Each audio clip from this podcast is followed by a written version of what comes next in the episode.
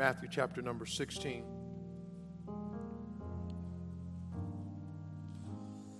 And we'll go there in the Word of God.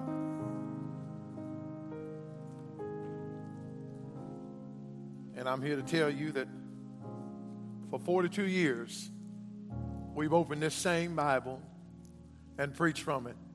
And it's worked this long, and it'll keep working. Amen. Thank God for the Bible. Matthew sixteen, verse number thirteen, if you will. The thirteenth chapter in the Gospel of Matthew, chapter number sixteen. If you do not have a Bible near you, you look on with someone, or we'll make those scriptures available for you so that everybody can know that what I'm saying is from the Bible. Don't go to a church where the preacher doesn't want you to check him out. Men can lie, amen, but God does not lie. So we preach from the Bible and trust that God will speak to hearts. When Jesus came to the coast of Caesarea Philippi, he asked his disciples, saying, "Whom do men say that I, the Son of Man, am?" And they said, "Some say that thou art John the Baptist, some Elias, and others Jeremiah, or one of the prophets." He saith unto them, "But whom do ye say that I am?" And Simon Peter answered and said, "Thou art the Christ, the Son of the living God." And Jesus answered and said unto him, "Blessed art thou, Simon Bar-Jonah, for flesh and blood hath not revealed it unto thee, but my Father which is in heaven. And I say unto thee that thou art Peter, and upon this rock I will build my church, and the gates of hell shall not prevail against it. And I will give unto thee the keys of the kingdom of heaven, and whatsoever thou shalt bind on earth shall be bound in heaven, and whatsoever thou shalt loose on earth shall be loosed in heaven." Let the church say amen. Amen. Our Father, we pray you add thy blessing to the reading of your word. Cleanse me of sin, empty me of self, and fill me with your Spirit. Help me to be a blessing. Hide me behind the cross of Christ. I pray, God, that you will take the word of God, serve it on the table of the hearts of everyone in the building, those listening in online. Let you do a work like only you can. Bind the devil, keep him from interfering. And may the Lord have his way in this place. We love you and we bless you. Thank you now. In Jesus' name, amen. You may be seated. Thank you for standing. Our text tells us that Jesus is entering Caesarea Philippi, uh, the borders of the land of Canaan, northward, about as upward as you could go. My mind makes me wonder if he didn't come there to get a little bit of a respite. He had been chased down by crowds everywhere he went. How many of you know Jesus knew how to attract a crowd? In John chapter six, he attracted a crowd just the way you and I attract them. He gave them food. How many of you know when you feed people, they show up? He gave them a meal. Meals bring people together. And then after he gave them a meal in John chapter six, he gave them a message. Could I tell you, just as much as meals bring people together, messages seem to thin them out. And so the Lord that had a meal to bring them together gave a message that thinned them out. He said, "I am the bread of life. Y'all ate that bread and y'all, y'all were full, but you're going to get hunger again." He said, "You eat of this bread, you shall never hunger. You drink of this water, you shall never thirst." He wanted them to know that this bread that you gave is going to perish, but I am the bread of life. How many of you today are glad that the day you met Jesus, he gave you something that will never allow you to be hungry again? So Jesus knew how to draw a crowd and how to thin it out. In Caesarea Philippi, he is stepped away from the crowds and gathered with his disciples. It's important for us to understand that the gathering of the twelve disciples when Jesus Christ was on planet Earth was not just a get-together of guys that had nothing to do. It was not just an assembly of some rejects that could not be successful any other place. This group of men was made up of guys, some that were fishermen, another one that was a tax collector. I mean, these were guys that had gone around, been successful in their endeavor, and yet in the middle of doing what they thought they were supposed to do for the rest of their lives, a man walked up to them and made this statement: "Follow me, and I will make you fishers of men." How many of the day are glad for the day Jesus called you? Amen. Follow me, I'll make you fishers of men. They dropped their nets. Matthew left his seat of custom, and he went and followed Jesus Christ. And for the next three and a half years, these fellows would follow behind Jesus and watch him do what no other man did. Listen to me. In all their years of fishing, in all Matthew's years sitting at that tax collector's seat, and all those years of being there near Jerusalem and walking by the Sea of Galilee, they had never seen a man do like this man did. This man would walk up to a leper, touch him, and he would be cleansed. He would spit in the clay and put it on a blind man's eyes, and he would see. This man would take a demon-possessed man, cast the demons, and send them into the swine, and a naked man put his clothes on. A crazy man was in his right mind, and a wild man was sitting at the feet of Jesus. This man would calm a storm. This man would take five loaves, two fish, and feed five thousand men beside women and children. This man would forgive debtors of their sins. This man would take water and turn it into wine. This man would take a, a woman who had an issue of blood for twelve years. She touched the hem of his garment, and in the moment she touched him, she would be healed. This man would then take someone whose daughter was twelve years old and lay in the bed and call her back to life. This man would walk up to a grave where Lazarus had been dead for four days and say, "Lazarus, come forth." And that man got up in his grave clothes and was alive again. Listen to me. They had met men. They had seen leaders. They had been around greatness. They had seen power. They had seen splendor. They'd been acquainted with religion. But when they, they met this man, they had never met anybody like him. And now he's headed to the cross. He didn't come to earth to put on a show. He didn't come to earth to get fans. He didn't come to earth to get followers. He didn't come to earth to get an image. He didn't come to earth to sign scrolls. He came to earth to seek and save that which was, which was lost. And from the moment he was born in Bethlehem until the moment he breathed his last breath on the cross of Calvary, there was one thing on his mind: hanging and bleeding and suffered for the sins of mankind, wounded for our transgressions, bruised for our iniquities. The chastisement of our peace was upon him, and by his stripes we are healed. Ladies and gentlemen, don't you ever forget this about Jesus. He wasn't scared of the cross. He didn't avoid the cross. He didn't hide from the cross. He didn't run from the cross. He came to die, and die he did. But he would develop these three men. And he would develop them in a way that no one else could. And after he died on the cross, he would ascend to heaven, where he is today, making intercession for us. How many know that the Bible said one day he's coming again? I wish somebody say amen. How many of you would be glad if the trumpet sounded today? Some of you say, "What about chicken? Ain't no chicken down here better than what you're going to eat up there." Listen to me. I can't wait till the day where the trumpet's going. Listen, we're living in a crazy world. Somebody help me preach this morning. You turn on, you watch the news for too, too long, you'll get depressed. And some of you thinking, we need a new president. And some of you said that the last time. Listen to me. Ain't nobody going to get in the Oval Office that's going to fix your problems.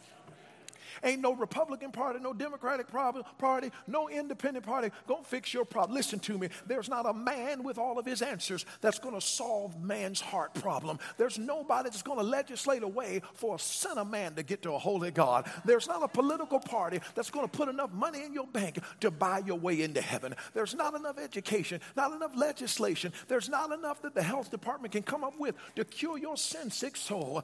But I know a man who came and died on the cross for our sins, was buried and rose again. His name ain't Muhammad. His name ain't Buddha. His name ain't the Pope. His name ain't a priest. His name ain't a preacher. His name ain't Moses or Joshua. His name is Jesus. This man is who we preach about. So this man is looking at these twelve that he'll spend three and a half years with. And in just a little bit, he's going to leave. And he's going to leave them with a job to do. But in the middle of one of the last few speeches he has with these twelve men, he makes this statement: "I will build my church. Let me say it again. Matter of fact, say it with me. Come on, talk to me. I will build my church. Say it again. I will build my church. Now listen to me. It's important, if we're going to understand the statement, to understand what he meant by the church. When Jesus said, I will build my church, he wasn't talking about brick and mortar. Somebody help me preach. When Jesus said, I will build my church, he wasn't talking about crown molding carpet. When Jesus said, I will build my church, he wasn't talking about paint and, and, and, and, and, and drywall. When he said, I will build my church, he wasn't talking about pews and a pulpit. When he said, I will build my church, he wasn't talking about asphalt and sidewalks. When he said, I will build my church, he wasn't talking about screens and instruments. When he said, I will build my church, he was talking about an assembly of believers. He was talking about a gathering of people, not just any kind of people. He was talking about saved people. Somebody help me preach. People who've been washed in the blood, who've invited him into their life, who've been baptized into the body of believers, and who are gathering together not to play bingo, not to play Uno, not to play spades, not to play cards, not to play the lottery, but who are gathered together for one reason, to get the message of Jesus. Jesus all around the world. Now, I want to tell you why I'm talking about this today, because forty-two years ago, a, a local church was planted in Northern Virginia. It has become to be known the Crossroads Baptist Church. Can you say that name with me? Crossroads. We're not here today because we're special. We don't expect you to think this is the greatest church in the world. We think it is, but you know, we're all biased. We all think we got the greatest kids, the greatest parents, the greatest wife, the greatest husband, and you ought to think that. Listen to me. It may not be the greatest church in the world to you, but I'll tell you what it is. It's God's church. Watch this now. Jesus said, I will build, watch this now, my church. Everybody say, my church. Listen to me. He said, I will build my church. And he said, he said, I'll build my church. This called out assembly, ecclesia it is in the Greek, called out assembly of baptized believers gathered together to reach a lost and dying world for Jesus Christ. Now listen to me. There are all kinds of organizations on planet Earth that are operating, and they're not bad organizations, and we're not saying to get rid of them. We're not saying that they're crazy. I'm just telling you that the church is not an organization. It is an organism. It is alive. It is active. It is vibrant. It is vital. It is real. And ladies and gentlemen, I want to tell you why I'm glad today, as a man that I am, I'm glad today that I'm a affiliated, that I'm a part of, that I'm a member of, that I pastor, that I serve in, that I'm raising my kids in, that I got married in, that I found my wife in, that I built my convictions. I'm glad that I'm a part of a local church. Here's why I am, because I'm glad I'm a part of the Crossroads Baptist Church for this reason, because Jesus said, I will build my church. And ladies and gentlemen, there's a lot going on in the world that proposes and contends to fix our lives, but the hope for America and the hope for the world is in the local New Testament church, and I'm glad Jesus is building the church. Now today, let me give you quick thoughts, and then it's chicken time. You can't get around Baptist without eating that Baptist bird. Amen. I will build my church. Notice, if you would, first of all, I want us to move quickly if we could. Notice the popular consensus. The popular con- Now, he comes into Caesarea Philippi, and he looks at those disciples. Remember, the disciples were his church. He started his church with these twelve. And then after he left, the twelve grew, and it went to one hundred twenty, and, and three thousand, and five thousand. Here we are today, Crossroads Baptist Church. I'm trying to tell you, folks, we didn't get here because a group of people just decided to get together and have singing and have, no, no, no. We got here because Jesus said, I will build my, come on, talk to me, I will build my. So the popular consensus, notice the instigated contemplation that Jesus gives. He comes up to those fellas and says, whom do men say that I am? It's almost like he's looking at the fellas and saying, hey, fellas, I'm down here to build the church, but what's the word on the street? What's the word on the street? You t- Tell me what, what's the name in them been saying I am. Well, look, look, when you, when, it was almost like he would come to come here today and say, hey, fellas, when you go to the barbershop, who do they say that I am? Hey, ladies, when you go to the shopping mall, who do they, when, when you get on Facebook and Instagram and TikTok and everything else, Who, whom do men say that I? He's instigating contemplation. Listen, ladies and gentlemen, it's important in twenty twenty-three that you and I don't get lost in the sauce. It's important that we don't let the world fool us on who Jesus is. He says, whom do men say that I am? Notice the ill-advised commentary. Here's what the, the disciples told him. the word was on the streets. He says, well, some say uh, John the Baptist, others say Elias, others say Jeremiah, and others are, are one of the prophets. Listen, when I think about John the Baptist, I think about a resembling contemporary. John the Baptist was, was, a, was a man that preached around the time Jesus preached, and he was a good preacher. Listen, he was the cousin of Jesus. He preached the right message. But listen to me, just because you're a good preacher, you're related to Jesus, and you're preaching the right message, that don't make you Jesus. Somebody help me preach. Somebody said, well, well, well, maybe, maybe he's uh, he's Elias, Elias. That's Elijah. Remember, Elijah called down fire from heaven. Pretty good. To, do you, anybody else ever call down fire from heaven in the Bible? No. So, so they said, well, maybe he's not a resembling, maybe he's a resurrected character. Maybe Elijah that was alive in the Old Testament came back alive in the New Testament, and that's who Jesus. Well, somebody said, well, Jeremiah. Well, that's a reasonable contention. Jeremiah was a weeping prophet. He was burdened for Israel. He had a big heart. Well, Jesus has a big heart. And then they said, or maybe one of the prophets. That's what I call a relegated creation. Listen, it doesn't matter if you compliment Jesus by calling him John the Baptist, if you speak highly of him by calling him Elijah, if you speak nicely about him by calling him Jeremiah, or you call him one of the prophets. At the end of the day, calling the Son of Man just a man is bringing him down to the level of man, and frankly, he ain't just a man. Did anybody hear me? Listen to me. Calling the Son of Man just a man is bringing him down to the level of man, and although he was a man, he wasn't just a man. He says, whom do men say? You know, the problem is in America today, we live in a country that has in God we trust on our money. People say they trust God, but they don't even know who Jesus is. Listen to me. You can't know God if you don't know Jesus. You can't be related to God if you ain't related to Jesus. You can't get to God unless you go through Jesus. And I'm discouraged today in America that we've got so many religions and so many zealots and so many preachers that are saying Jesus is just a good person. He's just a healer. He's just a religious leader. And it's a shame that in America, we've labeled him a hippie. We've made him like somebody else. We've put him in the same boat as some Confucius or, or some priest or some mama or some Mary. Listen to me. Jesus says, whom do men say that I am? And by the way, there's still a popular consensus. It's sad today, but most people sing about him. They put his name on their bodies. They got necklaces with him around their neck, and they still don't know who he is. Notice the proper comp- confession. Then he looks at the fellas and say, well, well, well, I know what the word is on the street. Well, whom do ye say that I am? I, I know what everybody's saying. Hey, listen, you can't live life well if you're going to say what everybody else saying.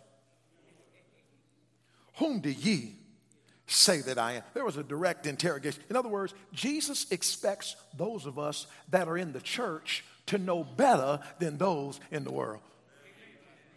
Whom do ye say? The direct interrogation. No, notice the definite, definitive indication. Peter said, I, I'll tell you. And by the way, we criticize Peter because Peter spoke up when nobody was talking to him. He got out the boat when nobody else did. He tried to chop somebody's head off when he should. Listen, he talked when he should have been quiet. He fought when he should have been still. He sat down when he should have been running. He ran when he should have sat down. And we criticize him. Look at Peter sinking in the water. Listen, you can knock people for sinking in the water, but listen, you better give them credit for getting out the boat, huh? Listen, and I'll tell you this. Is one time Peter didn't sink. Peter didn't do the wrong thing. It is one time Peter hit a home run. He says, some of them call you Elijah. Some of them call you John the Baptist. Some of you call, some of them call you Jeremiah. And some of them call you other prophet. But I tell you, I know who you are. You are the Christ. Amen. And listen, when Jesus said the Christ, he meant Messiah. That means he's the expected seed. You know what the Messiah is? He's the promised one. Way back in the Old Testament, Isaiah said, a virgin shall conceive and bring forth a son, and his name shall be called Emmanuel. He shall be called Wonderful Counselor, Mighty God, Everlasting Father, the Prince of Peace. You know what Peter was saying? Hey, everybody else look, looking around for their Savior. Look, look, look, Jesus. We're not looking for our Savior. We're looking at our Savior. He, he said he's the Christ. Watch this now. He's not only the expected seed, he's the eternal Son. He's the Son of the living God. Now watch this now. In verse number thirteen, he said, whom do you say that I, the Son of Man, am? In other words, what am I? I'm a human being, fellas. But you know when Peter said, you're the Son of Man? But you know what he said in this verse? You're the Son of God. In other words, you were born thirty-three and a half years ago on the human side. But listen to me. You always have been. Hey, listen to me. Aren't you glad that Jesus wasn't created? He was the creator. Don't you let the world tell you Jesus started living in a manger. Listen to me. In the beginning was the Word, and the Word was with God, and the Word was God. He's the expected seed. He's the eternal Son. And he's got equal status. These fellows knew that Jesus was equal with God. They knew that you couldn't separate God and Jesus. And there are cults and religions and liars and shysters that will tell you that Jesus wasn't God. Here's what I want to tickle your mind with just a moment. If he wasn't God, how did he forgive sin when he said, thy sins be forgiven thee? If he wasn't God, how did he walk through a door when it was deadbolted? If he wasn't God, how did he turn water into wine? If he wasn't God, how did he say, I and my Father are one? If he wasn't God, how was he born of a virgin? Have you ever heard of anybody born of a virgin? It doesn't happen unless God decides to get in the womb of a virgin. If he wasn't God, how did he uh, make himself equal with God? If he wasn't God, how did he speak up when nobody else did? If he wasn't God, how did he go into the presence of the Holy of Holies and give his blood? If he wasn't God, how did he live without sin? If he wasn't God, how did he, ladies and gentlemen, do the creation, Colossians chapter one? If he wasn't God, how was he in the beginning with God? If he wasn't God, why did God call him God, Hebrews chapter one? If he wasn't God, why does the Bible call him God, Titus chapter two? I'm just trying to tell you, he ain't the big daddy upstairs. He ain't the butler you ring the bell for when you're thirsty. He ain't a prefix to your cuss word. He ain't just somebody you call when you stump your toe in the middle of the night. He ain't just somebody you tattoo on your body. I'm here to tell you, he's just as much God as the Father, just as much God as the Spirit, just as much God as God has always been. And I'm glad that when the world gets it twisted, we know he's the Christ, the Son of the living God. And Jesus looked at Peter and said, flesh and blood gave this to you. You, you ain't learned this from college, divine illumination. You, you didn't learn this from schools, listen. You didn't learn this from human beings. You learned this from God. Ladies and gentlemen, you're not going to learn who Jesus is from the world. You got to learn Jesus, who Jesus is from the Word. Wow. Notice thirdly, the permanent construction. He said, you're Peter. You're Peter. Look at verse eighteen. And I say unto you, the one who just said, you're the Christ, the Son of the living God. Thou art Peter. If you're taking notes today, the name Peter means a little stone or pebble. So, so he looks at Peter after Peter said, thou art the Christ, the Son of the living God. You know what he's saying? Good job, Peter. Good answer. But let me tell you something, Peter. Just because you got the right answer doesn't mean I can build the church on you. Because you know why, Peter? You're just a little pebble. You're a significant person. You're a small person. Small person. But then he looked at Peter and said, you are Peter. But then he said, upon this rock. If I'd have been there, I'd have loved to see Jesus do it, something like this. Hey, hey, you just a little stone or a pebble, but I'm a big-time rock. I'd have liked to watch him say, you just a little pebble, but I'm the rock. Hey, let me tell you something. Aren't you glad that the church is made up of a bunch of little pebbles, but it ain't built on none of them pebbles? It's built on the rock of Jesus Christ. Aren't you glad that you can be a pebble in the church, but God don't have to be? Listen to me. Thank God the pastor Crossroads Baptist Church, but Crossroads Baptist Church ain't built on me, because if it was, it would crumble, because all people will crumble. But aren't you glad that the church has been built on the solid rock of Jesus Christ? And then he says, he says it's a secure position, a secure position, a significant proclamation. I am the rock. But then notice the supernatural protection. And the gates of hell shall never prevail against it. Anybody listening today? For Jesus to say the gates of hell won't prevail against you, you know what he was telling us? The church is under attack. Come on, I'm almost done. I said the church is, you don't have to be protected if you don't have no enemies. So, some, some of you say, well, well, I don't want to get too deep into the church because, because, because, you know, it's a lot of people don't like the church. And, and you know, when you start getting spiritualist, you lose a lot of friends. Let, let, let me tell you something. The next time you get worried about doing right, remember what Jesus said. The gates of hell shall not prevail. He didn't say the gates of hell wouldn't prevail against the, the government. He didn't say the gates of hell wouldn't prevail against these big-time corporations. And how many of us have seen big-time corporations you used to think never would go out of business? They all shut down. Listen to me. Some, some, some of y'all, yeah, some of y'all remember, you, some of you say, used to shop as Sears. You can't hardly find no Sears no more, all right? And, and, and listen to me. We look at them restaurants. Remember them restaurants up the road? Uh, uh, uh, what we used to eat? Steak in the Sack, uh, uh, Black Eyed Pea, all of them. We used to go up to, get us some good food. You say, well, I'm going to eat these forever. Listen to me. You can't find it. You can find around Steak and Sack in Maryland. You got to get about get shot to eat there. But anyway, uh, uh, sometimes you, sometimes you just got to settle for steak and cheese up here, you know, and, and live to talk about it. Listen, listen, listen. I'm saying the best businesses, the best newspapers. Listen, the best regimes. How many we've seen dynasties, dynasties like like you know like like Dallas Cowboys. I mean, all kinds of dynasties that that, that win Super Bowls. On and on and on and on. Great quarterbacks like Tom Brady, the greatest of all, like Michael Jordan. We think they're like LeBron James. Seems like he ain't gonna never ever get old. Serena Williams gonna beat everybody. She ain't playing no more. Listen to me.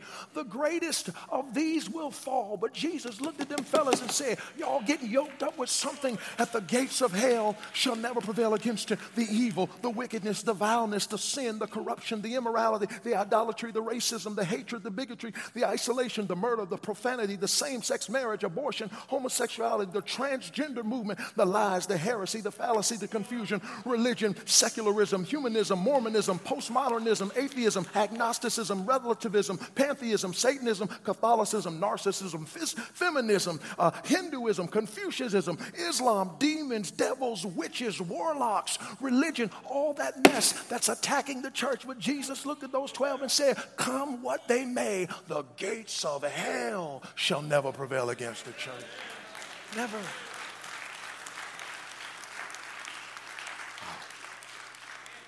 So when you decide whether or not you want to stick with this thing, you better get in partnership with something that ain't going down. Now let me give you the last thought and I'm finished. He said, I give you a popular consensus. That's what everybody thinks. I want to hear your proper confession. That's what you know. I want to tell you, there's going to be a permanent construction. This, this, this church ain't going nowhere. As a matter of fact, we get to heaven, we're not going to stop being a church. We're going to be an actually perfect church. So the church ain't going nowhere. It's going. It's going on. You can fall out of church, but the church ain't going to fall out. Huh. Now he gives a powerful commission. I want you to listen to Jesus talking to these twelve. After he told them, guess what? I'm building something that hell can't shut down. Then he looked at those disciples and said, guess what? Here are the keys. Here are the keys. Here are the keys. He said, I'll give you the keys of the kingdom of heaven. Th- th- this is an exchange remedy. He, he said, the answer to all that hell is trying to do to the world, I'm handing it to you. I'll give you an empowered responsibility. Whatever you bind on earth shall be bound in heaven. Wow. And I'll give you an extraordinary reality. If it's not bound, you didn't bind it. If it's not loosed, you didn't loose it. Now, now there, there's some, some little wacky theologians will tell you, you know, you know, Peter is the one that started the church, and God gave him special keys, and he was a, he was a special person because God started it with, with him because God handed him the key. Hey, let me tell you something. Peter don't have no different keys than you and I have. Here's what he's saying. You take me, and you give me to somebody, and guess what? When you give me to somebody, you lose them. Hey, can I ask you a question? Who in your life? Yeah, yeah. I know. Sister, Sister Janet pays her phone bill. Amen. Praise, praise, praise, praise, praise. Yeah, I called you out. Somebody buying that woman. Somebody put the keys and lock her phone. Here's the reality that I have to have in my mind. Whether somebody's soul is free is on me. Let me ask you a question. Did you use your keys this week? You talk about everything. Football season back, right? Y'all know what I'm doing at eight o'clock tonight. Don't call me and ask me no Bible question at eight twenty tonight. Pastor, I missed the third point in your message. Well, you know what? You missed it.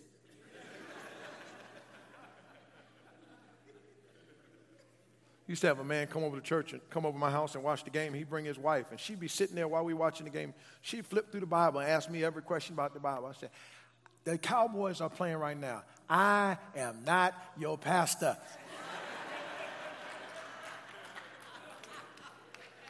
I'm on vacation for about three and a half hours.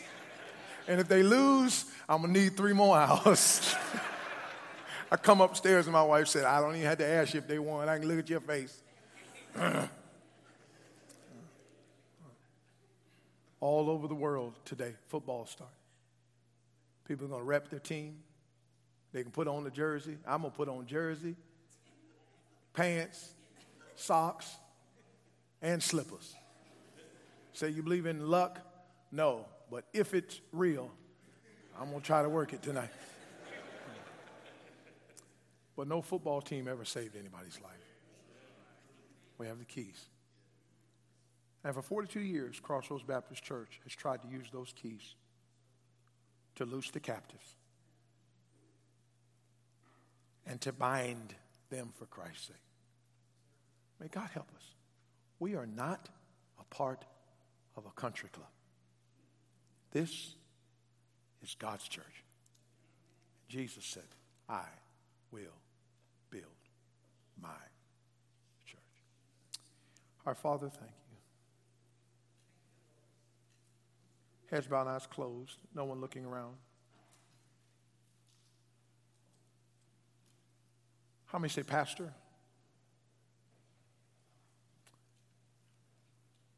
I'm one hundred percent sure if I died today, I'd go to heaven. If you know that, would you raise your hand? I'm one hundred percent for sure if I died today, I'd go to heaven. Would you slip your hand up? God bless you. Now, if you're saved, then you know it. If you're saved, then you know it. How many say, Pastor, I'm saved, but I want to do my job as a part of God's church to make sure that those that are lost get loosed. And the gates of hell won't prevail against the church, but I don't want anybody to die and go to hell.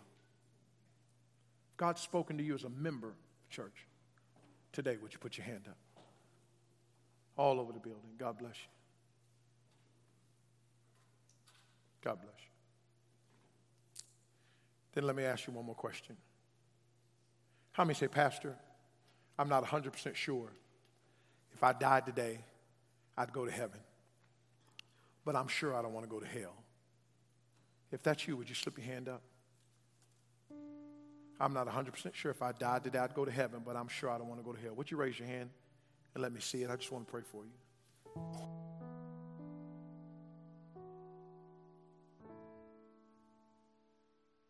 Anybody like that? Preacher, I'm not sure if I died today I'd go to heaven, but I'm sure I do not want to go to hell. Please pray for me. Yes, God bless you, man. Anyone else? Anyone else? Hey, listen, we have the keys today. It's not about authority that we have. It's about the fact that Jesus has given us a message. The authority to tell it. All over the building. Christian, would you pray in your seat? We'll not have a come forward invitation. But Christian, how faithful are you to the church? I'm not talking about the building. I'm talking about the organism. Because if people's souls are going to get loosed on planet Earth, it's church business. Church business. We have to get busy. Do a better job by God's grace. Why don't you pray quietly where you are for God to do a work?